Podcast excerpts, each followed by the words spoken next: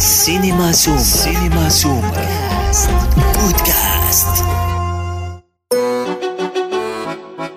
الرواق. برنامج ثقافي فني. نستضيف في كل حلقة نجم من نجوم الثقافة والفن. الرواق الرواق. مع لما طيارة.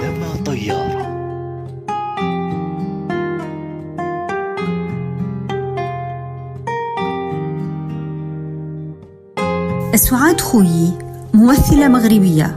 هي خريجة المعهد العالي للفن المسرحي والتنشيط الثقافي. عملت لسنوات كممثلة في المسرح وشاركت بعشرات العروض المسرحية. كان من أهمها جماهيريا مسرحية الرجل الذي. كما شاركت بعدة تجارب سينمائية وتلفزيونية. نذكر من أهمها الثمن الساس ومن دار لدار وهي اليوم ضيفة الرواق للحديث عن تجربتها الفنية وعن مسلسل شهادة ميلاد. كان طريقي باين أنا اللي ضيعته.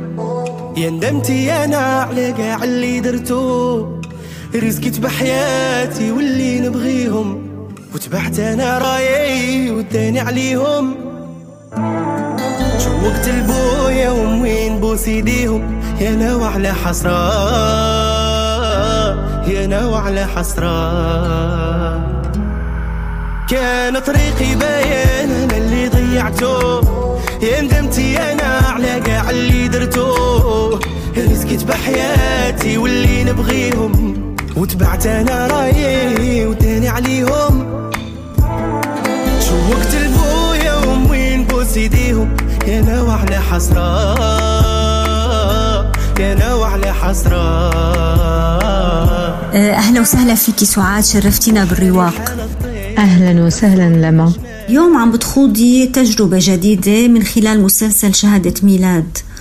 أه وأعتقد أن العمل يعني بعد مشاهدة الجزء الأول منه على شاشة الام بي سي 5 هو عمل بعيد إلى حد ما عن البيئة المغربية.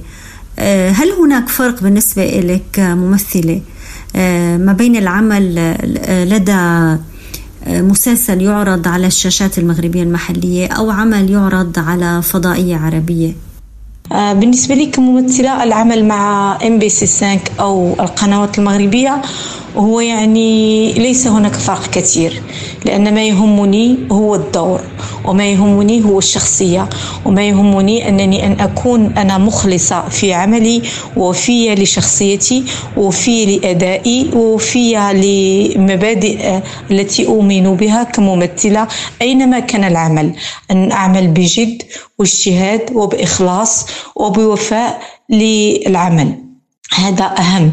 آه ليس هناك اختلاف كبير لأننا نتوجه ليس هناك اختلاف كبير ما بين البيئة المغربية والبيئة العربية. نتوجه إلى المتفرج العربي بصفة عامة. اختلافات بسيطة ولكن ما يهم هو الصورة التي نقدم بها العمل. نقدم بها العمل يعني أتكلم عن صورة عن تقنيات عن الصورة الحديثة حاليا لأنك في عصر متطور مشاهدة متطورة. نحاول أن نقدم أعمال تلفزيونية بتقنيات سينمائية. أما المضمون فيظل المضمون العربي لا يختلف لأنك تتوجه إلى متفرج عربي. لنا نفس العادات لنا نفس التقاليد نؤمن بنفس المبادئ ولكن تناول العمل يعني ال ال المخرجين المغاربة لأنهم يعني ثقافة أوروبية غربية ولكن تظل نظل دائما نحترم أننا نقدم نقدم عملا للمتفرج العربي. لا تختلف البيئة كثيرا ليس هناك اختلاف. المعروف يعني لدى الجمهور العربي أنه يعاني من صعوبة اللهجة المغربية. فهل برأيك وجود عمل مغربي على قناة عربية سيساعد على انتشار اللهجة المغربية؟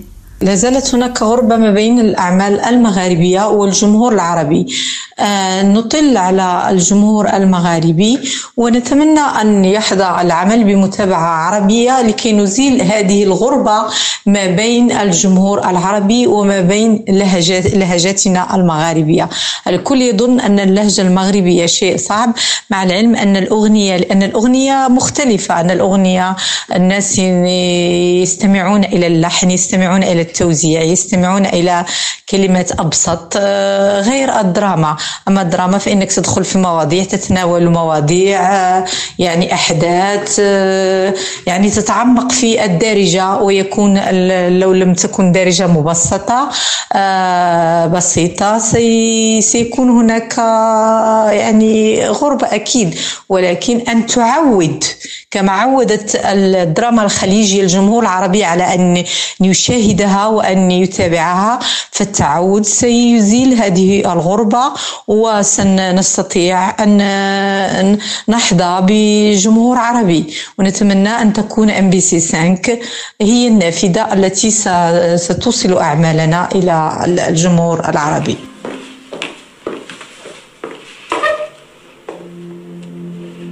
اش كديري؟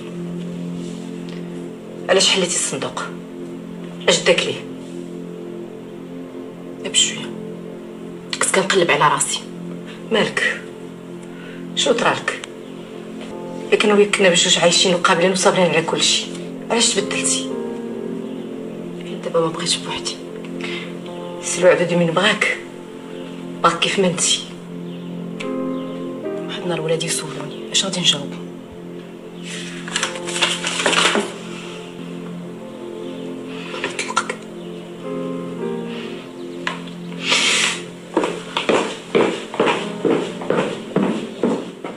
شنو كاين؟ اش غادي نقول لك؟ راجلك قاسم خرج من الحبس. واختك السعدية قالت لك راه كيقلب عليك. وانت خرج من الحبس؟ ما عرفتش. هادشي علاش جبت لك الخبار باش تحضي راسك. آه يعني بوجود حاليا آه منافذ عرض جديدة للدراما المغربية. هل برأيك هذه المنافذ العرض؟ ولنقل MBC 5 التي عرضت في رمضان 2020 أكثر من عمل. مغربي هل ستشكل منافس آه، آه، جماهيري آه، مع القنوات المحلية المغربية؟ أولا تشهد الدراما المغربية نوعا أو طفرة في تاريخها لأن هناك تطور كبير في الدراما من حيث الورق أصبحنا نرى ورق يعني ومواضيع وسيناريوهات آه، مهمة مكتوبة بحرفية بدخول شباب في في الميدان وكذلك تقنيا تطورت الدراما المغربية وإنتاجيا. حتى القنوات المغربية هذه السنة كان لها يعني زخم في الإنتاج وكان الإنتاج جيد وحظي بمتابعة كبيرة جدا. إذا آه، نعتبر أن ال MBC 5 المنافس آه، أو نعتبر أن ال MBC 5 إضافة لقنواتنا أو المنافسة الشريفة التي ستجعل الكل يشتغل بجد والكل يطمح أن يرى الجمهور المغاربي أولا عمله والجمهور العربي. ثانيا.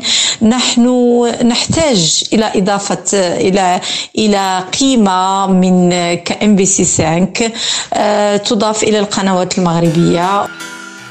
ابقى على تواصل مستمر, مستمر. وبودكاست الرواق.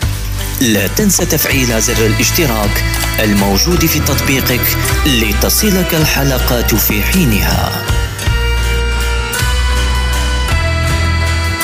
يعني الملاحظ اليوم أن شركات الإنتاج ولنقل شركة الصباح وكون أصبح هناك منصة عرض اللي هي سواء ال MBC 5 أو شاهد VIP أو dot net بدأت بالعمل على الأعمال الطويلة اللي هي 60 حلقة أو 70 حلقة واللي هي مجموعة من أجزاء متعددة برأيك هل هذا الأمر سيأتي لصالح الدراما المغربية والعاملين فيها؟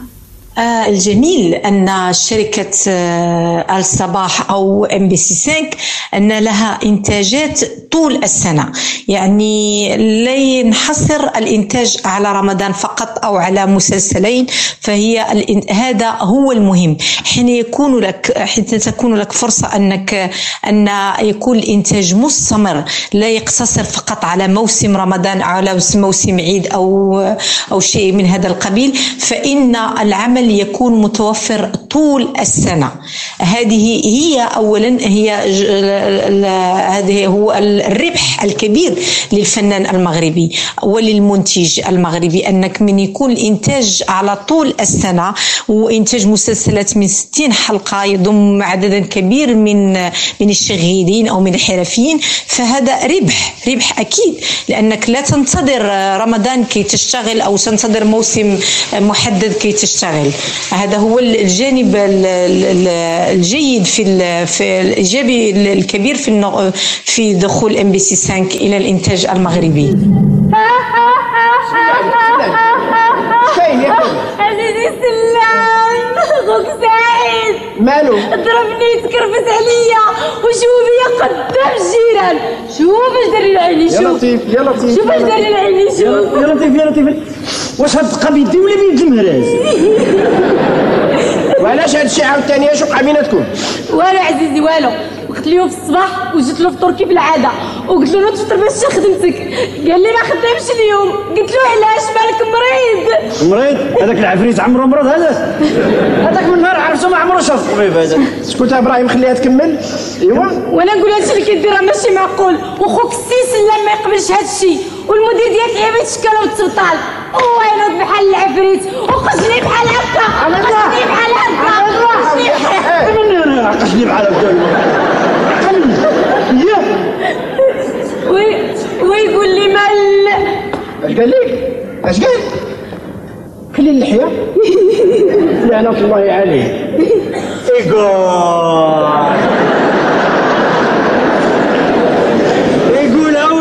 أكثر منها أحيانا على داك خوك أنا اللي كنعرفو. وكون الشاش مسمعني أنا وتشوف راهي ما بغيتش نقول لك. قال لي قال لي دخلي سوق راسك. السواقة بعيد عليك ويجلس علي عزيزي بدك غير الراس. غير الراس؟ إيوا الحمد لله اللي ما قتلكش إيوا أنت بقيتي جالسه كتفرجي فيه. أنا حديك وش علاش أنا غادي يعني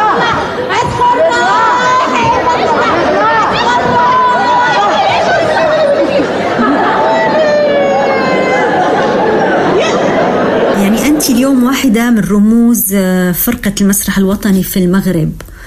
وأعرف أنك التحقتي آه، بالعمل بالمسرح منذ تخرجك من المعهد. آه، احكي لنا شوي عن هالتجربة وكيف وصلتي لهالمكانة التي تستحقيها طبعا. كان صعب آه، في الأول الاندماج لأنك تخرج بأفكار من المعهد وشاب ولديك يعني جرأة في تناول المواضيع وتريد أن تفعل وأن تفعل وأن تفعل وأن تدخل على فرقة لها كيان وفرقة يعني متماسكة وأن تدخل كشخص غريب آه، كي آه، تبرز عن إمكانياتك الفنية. كان صعب أن تجد مكانك ولكن بتوالي الأعمال آه، آه، استطعت أن أتأقلم واستطعت أن أن أظهر وأن أبرز على إمكانياتي كخريجة معهد تحمل أدوات يعني تقنية حديثة ولكن تحتاج إلى الاحتكاك وتحتاج إلى التجربة وهذا الشيء وجدته في الفرقة لأن أن تكون خريج معهد لا يعني أنك تكت... أنك أنك لديك الخبرة أو لديك التجربة أو لديك نعم أكاديميا أنت مؤهل. ولكن على الركح أو في الميدان تنقصك التجربة وتنقصك الممارسة. وهذا اكتسبته مع فرقة المسرح الوطني. وتتلمذت مرة أخرى بعد خروجي من المعهد. حتى تلمذت مرة أخرى على يد الكبار. والفودفيل ليس بالشيء السهل أن تقف ساعتين أو ثلاث ساعات على الركح وأن يظل ذلك التواصل بينك وبين الجمهور لا ينقطع لا ينقطع ثانية واحدة فهذا هو الصعب. وأن يعني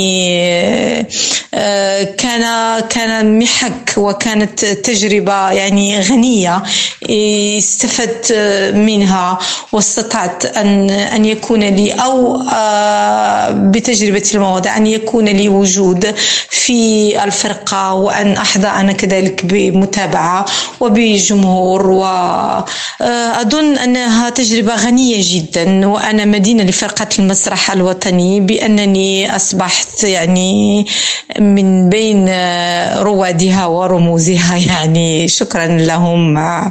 يعني كنشكرهم بزاف بزاف بزاف. في الحلقة القادمة من الرواق سنقابل أحد أروقة الفن ممن لمعت مسيرته بأعماله. فلا تفوتوا الحلقة القادمة من بودكاست الرواق. كان معكم لما طيارة في الإعداد والتقديم ووافي بوميداء في الإخراج. إلى اللقاء. للاشتراك ومشاركة الحلقة زيارة مدونتنا cinemasummer.blogspot.com كما يمكنكم متابعتنا عبر Castbox سينما سومر بودكاست